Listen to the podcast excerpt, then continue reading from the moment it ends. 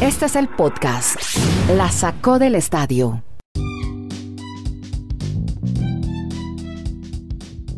Episodio 673, bienvenidos a este podcast en el que hablamos de deportes americanos y ligas americanas con Kenneth Garay en Bristol, Connecticut, Dani Marulanda desde El Retiro, Colombia y Nieto Molina desde Santiago de Chile. Hoy vamos a ponerle etiqueta a lo siguiente, a estos nombres que seguramente se van a estar convirtiendo en tendencia a través de las redes sociales durante todo el día. NFL, finales de conferencia, abierto de Australia, tenis, PGA, tenemos torneo con colombianos Villegas Muñoz, Mundial de Qatar 2022, estaremos hablando de la Copa Africana de Naciones, los titulares para el juego de las estrellas All Star de la NBA, los Osos de Chicago, nuevo entrenador y vamos a empezar hablando de los picks con Garay Marulanda. Esto también sirve de información para los apostadores, para la gente que le gusta jugar en las diferentes plataformas de apuestas deportivas, porque vamos a oír la opinión de dos expertos que basados en análisis también, en números, en cifras,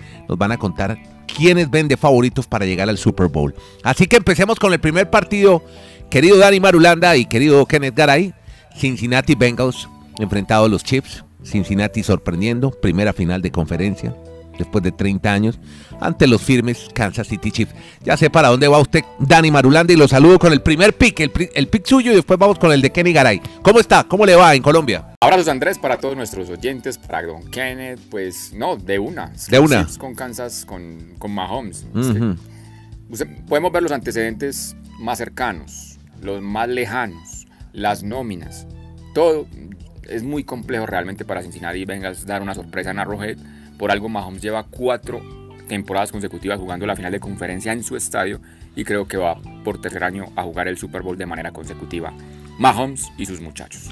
Bueno, y Kenny Garay, eso que le haya, por ejemplo, ganado a los Titans eh, después de tanto tiempo desde, y llegar a una final de conferencia del año 98 no hacen que llegan, lleguen muy animados para poder de pronto aspirar a llegar a un Super Bowl. Kenny Garay, ¿cómo le va? ¿Cómo le va, don Andrés? Desde Alaska hasta la Patagonia, desde Arica hasta Punta Arenas. Un abrazo a la Sacó del Estadio Podcast. Gracias a usted que baja nuestro contenido, siempre gratis. Sí, y señor. nos ayuda si lo hace en Anchor o en Spreaker. Correcto, gracias. Hombre, animados llegan, claro, muy animados, indiscutiblemente. Además tienen un corredor infravalorado como Mixon. Tienen a Jamar Chase, que es un excelente receptor. Y cuentan con Joe Burrow, que definitivamente demostró que tiene un brazo prodigioso y que si no se vuelve a lesionar, da para mucho tiempo en la NFL. Tienen que corregir y ponerle una buena línea ofensiva. Pero con todo y eso estoy de acuerdo con el señor Madulanda, mi amigo y hermano. Sí, señor. Eh, porque el mejor equipo son los Chiefs de Kansas City. Eh, juegan en casa. Muy seguramente van a volver al Super Bowl. Después de lo que fue aquel partido, Andrés, trepidante, infartante, espectacular, sensacional, y se acaban los adjetivos, en el que le ganan a los Bills de Buffalo. Sí. Eh, me parece inclusive que los Chiefs de Kansas City pueden ganar largo. Pueden ganar de manera Mm, sí. muy cómoda. La experiencia juega Dani a favor de Kansas City. Varios Super Sí, Bowl total. jugados. Claro. Todos estos jugadores ya tienen esa experiencia y, y los Cincinnati Bengals están a futuro muy bien planificados, si lo podemos decir así, pero les va a faltar creo que ese pagar derecho de piso, como se dice, a Joe Mixon, a Higgins, a Chase y al mismo Joe Barrow. Bueno, será un partido además de buenas defensas, ¿no? Los dos sí tienen buenas defensas, Kenneth. Sí, ojo. No, yo, lo- no, yo creo que al contrario. ¿No? no, ¿No? Perdón, Ah, perdón, bueno, me no. Barulanda piensa lo No, contrario. son Kenny. ataques. Para No, mí no, es no. ataques. Para mí es ataques. Sí. Ah, bueno. No, lo- los ataques son lo mejor que tienen los dos, estamos de acuerdo. Eh, las defensas son aceptables. Es mejor, me parece, la de los Chiefs de Kansas City. Pero, vuelvo al tema de la línea ofensiva, no sé qué piensa Madulanda. El gran tema es Sí, una línea ofensiva que no se corrige de una semana a otra. Y, y si le siguen llegando, a ver, se salvaron por la manera como se dio el partido. Pero a Joe Burrow no le pueden seguir llegando así constantemente porque Claro. evidentemente pues van a terminar pagándola a los Bengals. Bueno, yo creo que entonces creo que está todo dicho. Vámonos para la otra final, la del la- lado nacional. Se juega en el estado de California, donde se pensaba, Dani Marulanda, que la final por este lado iba a ser otra. Packers Buccaneers. Y llegaron otros equipos protagonistas. equipos con grandes estructuras, con buenos entrenadores en jefes. 49ers Rams, el pick de Marulanda para este partido y una vez un previo de lo que será la otra final de Conferencia Nacional, buscando el otro equipo que llegará al Super Bowl el 13 de febrero. Para mí, sin lugar a duda, los Rams, aunque usted manifiesta que muchos decían que Packers, que Bucks, desde un principio manifesté que los Rams para mí eran la nómina con más talento y el equipo de San Francisco tiene mucha versatilidad para llegar a esta instancia.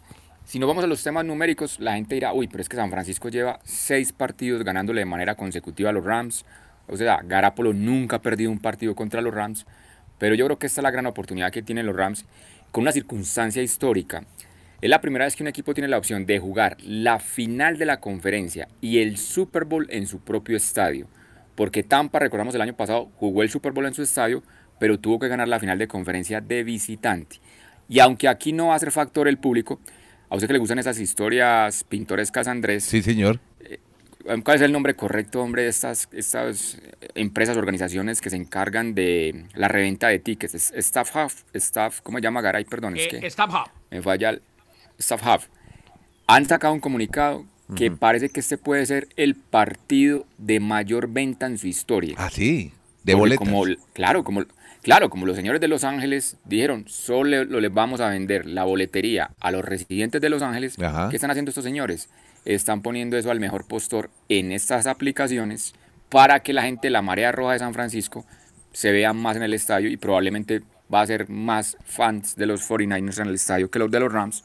Pero a pesar de eso, así tengan el público en contra, sigo pensando que la nómina de los Rams debería salir avante y llegar al Super Bowl. Kenny Garay, yo estoy viendo aquí, dice la estadística, hace tres años que los Rams no le ganan a San Francisco. ¿Eso puede influir al final o no? en algo podrá influir, pero yo no creo que en esta. Yo creo que se acaba la sequía y, ganan en el SoFi Stadium, donde también Andrés se va a jugar el Super Bowl, en este mismo estadio. Eh, lo que decía Dani, en defensa, contando con Aaron Donald, contando con, entre otros, con Van Miller en ofensiva, Matthew Stafford que ya sacó patente de grande, un Cooper Cup, uno del Beckham, en fin, tiene una cantidad, tiene un armamento. Y reitero, eh, el susto que se iba a pegar, ya se lo pegó. Y ahí terminó saliendo avante, conectado dos veces con Cooper Cup y poniendo al equipo en posición de gol de campo, Matthew Stafford. De aquí en más me parece inclusive que llegan al Super Bowl y lo ganan. Pero primero este, eh, para mí son favoritos. Y lo que decía Madulanda, y eso hay que recalcarlo y lo tendríamos que repetir miles de veces. Juega un equipo con arraigo, con historia, con fanáticos que lo acompañan donde sea. Y uno que no tiene arraigo, nunca la tuvo. Y nunca lo tuvo y por eso es que muy seguramente los 49ers, los fanáticos de los 49ers van a hacer lo que sea y a pagar lo que tengan que pagar con tal de estar ahí. Bueno, esperemos. un detalle, un detalle de San Francisco que Garay a mí siempre me ha llamado la atención y de pronto nuestros oyentes también. Las cuatro franquicias que más Super Bowls han ganado en la historia, pues lo recordamos, Patriots 6, Steelers 6, Cowboys 5 y los 49ers 5. De esas cuatro franquicias, usted va a encontrar que tiene admiradores de esos fanáticos a morir como detractores de los Cowboys, de los Steelers y de los Patriots. Una pregunta que siempre me hago, Garay, Andrés y oyentes, es porque las cuatro franquicias que más Super Bowls han ganado en la historia, Steelers y Patriots 6, Cowboys y 49ers 5, ¿Por qué tres de ellas generan tantos desencuentros, desamores y otros son tan apasionados? ¿Y por qué San Francisco ni lo uno ni lo... Pues obviamente sí tiene muchos admiradores de su, equipo, pero no tiene detractores, a excepción de los de la misma división. Pues nunca he podido entender por qué San Francisco nunca a lo, a lo largo de la historia le ha caído como mal a la gente. ¿Por qué? Y las otras franquicias sí. No sé si ustedes tienen una ¿eh? respuesta. Es verdad, no, no tengo respuesta. Dígame, O sea, es, una, es una de esas o sea, los, que nadie los dice. Cowboys, nadie dice Nadie dice yo odio a los 49ers, pero la gente sí dice, la gente sí dice abiertamente odio a los Cowboys, o a los odio a los Steelers, odio a los Patriots. Odio a los Patriots. Y los, y los 49ers son la cuarta franquicia, o sea, son las cuatro franquicias que más Super Bowls han ganado. Pero ellos siempre han pasado ahí como... Bueno, no, no, y es un colorido impresionante. A mí me tocó en New Orleans eh, un Super Bowl en el que estuvieron los 49ers. Bueno, ya me había tocado uno, pero el más reciente, el que más recuerdo es este, ante los Ravens de Baltimore. Y definitivamente, el día, que fue la luz. Independientemente de que estaba más cerca Baltimore, la afición de los 49ers enloquece. Claro. El día que fue la luz, oiga, se va la luz en un estadio en el Super Bowl para que, le diga a, Nieto que, Nieto que cree que en Estados Unidos todo es perfecto y que nunca va la luz. Se fue la luz en un Super Bowl, no lo olviden. Sí. No, no, sola- no solamente que se fue la luz, Sí. sino que imagínese que yo llamé para decir que se había ido la luz como- y me dijo y me dijo la productora encargada, me dijeron que durante el partido no habláramos del Super Bowl. Le dije, ábrame y dígale que yo me encargo que se fue la luz. Y hay que decir que se fue la luz en el Super Bowl. No, no, pero, oiga, no, no, Marulanda, no, no, yo sé, yo sé que se va la luz, yo, me consta, o sea. no, bueno, y le doy no, otra, Nieto, porque usted, usted va a hacer, hoy, hoy yo creo que usted queda Sí. de cama. No, no, sino Eh, que me impresiona que, que pasen cosas como las que pasan aquí abajo, del Andrés, Río Grande para abajo, Andrés, que pasa mucha cosa muy Andrés, rara. Usted, usted, usted, yo no sé por qué lo dice, pero usted sabe que aquí pasa de todo. Eh, y le doy otra para que hoy quede ya de cama después de la derrota de su selección nacional de Chile. Acaba de colapsar un puente. Hoy va Joe Biden para Pittsburgh. Ay, pero por eso está pidiendo ayuda, ayuda al Congreso para, eso, para la infraestructura. Ajá. hablar de la infraestructura. Sí. Acaba de colapsar un puente Bueno. que estaba lleno de nieve en Pittsburgh. Por ahora no se reporta Bueno, muerto. le, están Colapsó. dando, le están dando la razón al viejo. Hay que arreglar los puentes y los trenes y Ah, las carreteras. totalmente. Ustedes no se acuerdan, Ajá. usted que se sorprende tanto, yo no entiendo, eh, no, cuando ha pasado estas cosas, ¿dónde estaba Nieto? Esa sería una buena No, no, no, no, no. pero Cuando hay- yo me convierta en historiador No. de los medios. Eh, ¿Ustedes no se acuerdan un día que en Minnesota se cayó un puente con todo y carros al agua? claro, y en Italia se han caído puentes también, Y en todas partes. estamos hablando de el techo, Estados ¿cuál fue el- Unidos, No, en todos lados se también, puentes. Pero No, pero el, el techo de, el, techo del estadio de Minnesota también se hundió. ¿No se acuerdan? Por una nevada. Ah, claro, sí, señor, me acuerdo. No, no. no. Bueno, muy bien. Bueno, muchachos, eh, yo sí me puse a investigar por qué es que le dicen los 49ers. ¿Ustedes saben por qué le dicen los Tribu 49ers? indígena. No, el oro, hombre. lo- los- el oro, la, la fiebre del oro. Eso, bien, Marulanda, está cerca. Sí, Fue a- el- años son una tribu. ¿eh? eh, no, no. Es que en el año 1849 fue cuando empezaron a llegar los buscadores de oro a California. Allí a esa zona de California del Norte, buscando oro. Por eso se llaman los 49ers. Vea usted. Ya tenemos los picks, Garay Marulanda, para este fin de semana. Hagan sus apuestas, pongan las fichas. Eso va a ser esa final, estamos seguros. Rams contra los Kansas City Chiefs. Los tendremos el 13 de febrero en California, según el podcast La sacó del estadio. Tenemos entrenador en jefe para los Chicago Bears. ¿Quién es? Kenny Garay. Al menos así, así lo pensamos, eh, Andrés. Pues, hombre, a uno le sorprende, no sé qué opine Madulán, que continúa la propuesta defensiva de Chicago. Matt Everfluss Ajá. Anunciaron la contratación de este ex coordinador defensivo de los Indianapolis Colts. A ver cómo le va. Pero siguen en propuesta defensiva. Sí. Cuando lo más importante sería desarrollar el quarterback que tienen, que probó que tiene con que estar en la NFL. Pero siempre históricamente en los últimos años ha tenido esa identidad Chicago Bears de jugar defensa, defensa. Yo creo que se quedaron desde la época de los 80 cuando tuvieron una super defensa que los llevó al Super Bowl. Pero y Garay, entonces, ¿qué pasaría ahí con Brian Flores? Brian Flores fue entrevistado por los Chicago Bears y también su mentalidad es defensiva. Se dice que se dice Y, y no quedó que es el principal candidato de los Giants. De los Giants y que también, Ah, en caso de que no se dé lo de los Giants, los Saints de New York. Ustedes en el episodio 672 escucharon a Dani Marulanda cantando un gol en Farsi, que es la lengua persa. qué vergüenza. No, no, no, lo hizo muy bien Marulanda. muy bien, Y lo ya lo está buscando la radio televisión iraní para hacer unos reportes. La raíz de- idioma, después de los 40. Sí. La raíz de Irán, de, la raíz de Irán, ¿o qué? Exacto. Y ya están buscando un corresponsal en el retiro para ver la reacción de el pueblo del Oriente Antioqueño con la clasificación de Irán a la Copa del Mundo. Tendremos a los iraníes, hombre, en el Mundial de Qatar. Qué buena noticia. Bueno, están ahí cerquita además, no, no, no tienen que viajar mucho en avión. Dani Marulanda, lo felicito por la clasificación de su Irán. Pues la selección de Irán es la número 14 ya que asegura pasaporte para Qatar 2012, perdón, 2022. es la sexta, la sexta vez que están en un mundial. ¿Sabe que Colombia cuántas veces ha ido a un mundial? Aquí que se creen que Colombia es una No, potencia en el pues, fútbol. no, no, no hemos sido sino cuatro, Seis. cinco. Igual que Irán. Seis. Ah, seis. Igual que Irán, seis veces. Mm, vea usted. Seis veces para Irán. Y lo particular es que esta generación, pues como que ha madurado más porque son tres años, son tres mundiales consecutivos. Qué es la primera vez en su historia. 2014 Brasil, 2018 Rusia y reiteramos Qatar 2022. Pero esta selección nunca pasó la fase de grupos en los mundiales. Nunca O sea, pasó. que ahí tiene Bueno. esa cuenta bien pendiente. No.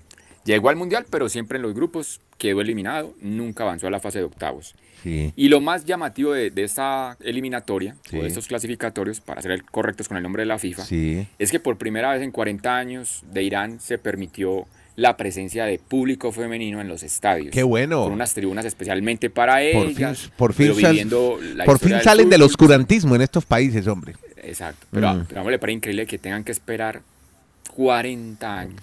No, no dejar entrar a una mujer a un estadio, cosa eso me parece normal, Una ridículo. cosa tan normal. Sí, no, ridículo. Bueno, muy bien. Eso, eso no solamente es de las cavernas, sino que uno, uno lo escucha y dice, señor, No, no, no, es que increíble. Siglo, y perdona a los que no saben lo que hacen. siglo ¡Qué XXI. Y espere, espere, verá cuando empiecen a investigar lo que pasa en países como Qatar, que va a hacerse del Mundial, que cosas parecidas. Más bien hablemos de el NBA All Star. Estamos preparados, Garay. Ya Mm. tenemos, ya tenemos las, los quintetos listos. ¿Dónde va a ser? ¿Cuándo? Cuente, ¿cómo va a ser? Ese fin de Usted sabe que a mí me ese encanta ese de juego de estrellas, ¿no? Yo soy el único que lo veo, de ustedes, entre ustedes. Sí, no, que, que No, yo, que el de Nieto. lo he visto, yo lo he visto principalmente cuando me ha tocado narrar el juego de las estrellas. Pues aquí están los capitanes, son LeBron James y Kevin Durant Ah, uh, tremendo. para este juego de las estrellas y están listos los titulares del juego de las estrellas. A ver, ¿este y Eh, este o cómo van a jugar? O este y este, sí señor. ver, este y este. Cuente El entonces. partido que se va a jugar en Cleveland el 20 de febrero. Eh, qué lindo ir a Cleveland. Mm. No, una delicia. O este. LeBron James Curry, como curry. capitán. Stephen Curry, Eso. el niño consentido de Nieto. Eso. Ya Morán. Uf, Nikola Jokic y Andrew Wiggins. No, qué equipazo, Dios mío. ¿Y el, y el este? Y en Du- el este, Durán. Durant. ¿Quién, defi- Sí, quién señor. defiende en ese equipazo, Harden. Gar? A Nieto, ¿quién defiende en ese equipazo? ¿Quién defiende en ese No, No equipazo? le nadie. conteste, Nieto. No le conteste Ah, que bueno, ese, ese bueno, es bueno. contestarles acéfalo. Es un juego de de- entretenimiento, es un juego para Sí, entretenernos. Exacto, muy bien, muy Sí, bien, Nieto. bueno. Muy bien. No Para no hacernos daño, no nos vamos a hacer daño. Bueno, y el. DeMar DeRozan, Kevin Durant, Trey Young, Uf. Joel Embiid. Oye, a propósito, qué paliza que le dieron los 76 a los Lakers. Ajá. Y Giannis Antetokounmpo. No, qué Ahí, está. Bueno, muy bien. Draymond Green. Ah, el basquetbolista, sí, señor. de- del equipo de Sí, claro, los Warriors. Exactamente, Ajá. señor. ¿Qué pasa? Vea, vea cómo están las cosas ahora. Ajá. Llegó a un acuerdo con TNT. Ah, Va a ser comentarista, o sea, llegó a un acuerdo mientras está activo como jugador. Es la primera vez pero que ¿cómo pasa. así? ¿Cómo va a comentar? ¿Con un audífono o qué? ¿Va- Ah, o sea- comentando o sea con ya- audífono? o sea que ya, ya no es el tema de que se acuestan como deportistas y se levantan como cronistas o como. No, ya se acuestan, que se acuestan y se lo levantan. a- ¿Cómo? ayer lo dijimos se ponen la y pijama y, y respeto- siguen en las dos cosas. Ayer lo dijimos y Sí. con el respeto de todos. No es que se levanten como cronistas, pero comparado la manera como se expresan los atletas que pasan a ser comentaristas en Sí, los hay muy Estados buenos. Unidos, Hay muy buenos también. lo comparamos con los atletas de nuestros países, hombre, uno o dos son buenos, los demás son fatales. De acuerdo. Y este tipo habla muy bien, ¿lo, has oído a Green? Sí, muy bien, ¿Sí? bastante bien. Comenta bien. Pero, pero no entiendo, o sea, ¿cómo va a ser? ¿Cómo, cómo va a jugar y cuándo va a comentar? A ver, dale. Va a hacer apariciones en el programa Inside the NBA de la cadena, Ah, bueno. eh, en eh, Turner Sports y también en el Bleacher Report. Significa que Green se va a sentar junto al equipo de estudio de Ernie Johnson, Charles Barkley, Shaquille O'Neal y Kenny Smith como analista cuando su horario lo permita, mientras trabaja de forma remota para contribuir a varios programas y proyectos especiales durante la temporada. O sea, bienvenidos a la nueva era. ¿Y sabe qué? Me gusta. Sí, está bien. Hasta, Me gusta, está bien. hasta que el Eh, coach, mientras- que- pero que hasta que el, el coach le diga, o usted trabaja allá en TNT o trabaja con nosotros con los Warriors. Al fin, ¿qué? Decídase. Eso es muy complejo. Si Pero- tiene el permiso de la liga, no, no, no creo que le digan. Pero ahí está el ejemplo Además de vida que de es- Shaquille remoto. O'Neal. Caray. Sale desde su Caray, ahí está el ejemplo. Ahí está el ejemplo de vida que es Shaquille O'Neal. Shaquille O'Neal, usted lo oye hablar y tal vez no sea muy fluido, pero cuando está comentando o todo lo que hace genera algo productivo para donde está. Entonces, eso es muy difícil de, de entrar a, a debatir. Incluso, ¿ustedes han escuchado la, la frase histórica de, de Shaquille O'Neal? Sí, ¿cuál es? Que él, que, él, que él es un afortunado en la vida, que él- porque tiene apartamentos en, en Miami, Ajá. tiene Ferrari, tiene dinero, tiene anillos de Super Bowl, campeón, actor, cantante, que, para, demo- que Dios, para demostrar que nadie es perfecto, él simplemente no, no lanzaba, no metía los tiros libres. bueno, No, está y, bueno. sabe, y saben en, qué, en, qué, en qué profesión sea, fracasó que él es perfecto. rotundamente. Ajá, ¿en cuál? como policía. Ah, no sabía. ¿Antes de ser Ah, basquetbolista también o qué? contó que fue policía. No, no, no. Después, No él quería diga. ser policía. Ah, ¿sí? E inclusive, Qué chistoso. creo que le dieron un trabajo en Miami Beach. eh, era más simbólico, ¿no? Sí, claro.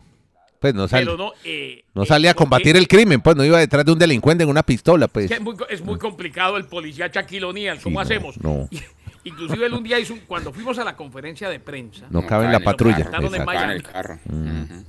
Le preguntaron, le dijeron, ¿usted le gustaría? Me, dijo, una de las pasiones siempre fue ser detective o ser policía. Sí, de acuerdo. Entonces, cuando me retire de la NBA, voy a ser agente encubierto. Obviamente, imagínate Shaquille O'Neal de encubierto.